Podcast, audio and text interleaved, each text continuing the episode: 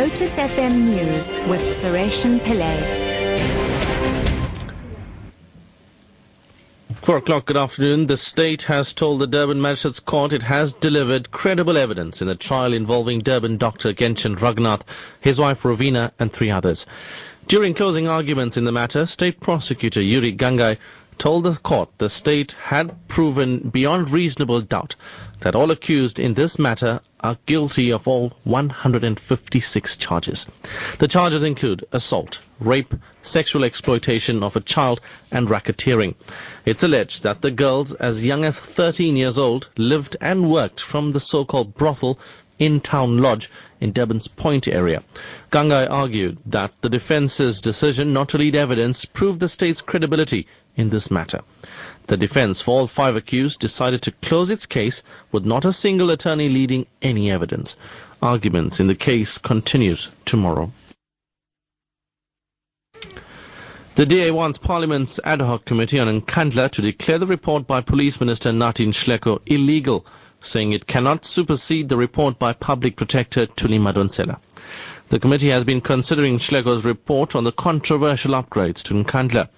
Members have decided unanimously to visit the residents in Nkandla next month. The ANC and the Freedom Front Plus have welcomed the move. However, DA member of the ad hoc committee, James Selfe, is more concerned with the Nhleko report. We have an existential problem with the status of the police minister's report because in our view it is impossible to substitute remedial action that has been ordered by the public protector with another process. And the burden of our submissions to the committee are exactly that that the police minister's report stands to be completely rejected by this committee um, because it has no status and it is in fact illegal. A group of young drug addicts in Soshanguve outside Pretoria have promised President Jacob Zuma that they are prepared to quit their habit and become productive in the country. The president and his entourage of deputy ministers are visiting the area as part of government's Siyahlola program. He has interacted with students at the Tshwane University of Technology and the local Youth Empowerment Center.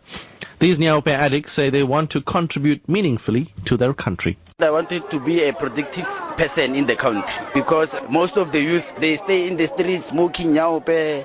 We don't have a, something that can empower us. Government must release money at least for us to can go to rehabs and then empower us. I want to go to rehab, but don't have more rehabs in our community. Yeah, I'm saying uh, he must build more facilities like this so that we can be more productive because there's nothing we can do. Uh, gallivanting around the streets, smoking, that's our leisure. We have nothing to do. And finally, Paris has become the latest city officially to throw its hat into the ring to host the Olympic Games in 2024. The French capital last hosted the Games in 1924. Paris joins Rome, Boston and Hamburg as declared bidders. The BBC's Hugh Schofield reports. Back in April, the mayor, Anne Hidalgo, announced her intention to put Paris forward, and since then, politicians of all stripes have more or less come in behind her. A certain amount of doubt at the start linked to the huge costs putting on the Olympic Games, but in general, the country and certainly the political establishment is getting behind her, and today is, is the launch day for the bid, but everyone knows it's the start of a very, very long process. It's another couple of years before the Olympic Committee makes a, a decision on whether it'll be Paris or, or one of the other cities. Top story at 4 o'clock. The state has told the Durban Magistrates Court it has delivered credible evidence in the trial involving Durban doctor Genshin Raghunath, his wife Ravina, and three others. I'm Suresh Pillay. Your headlines in half an hour.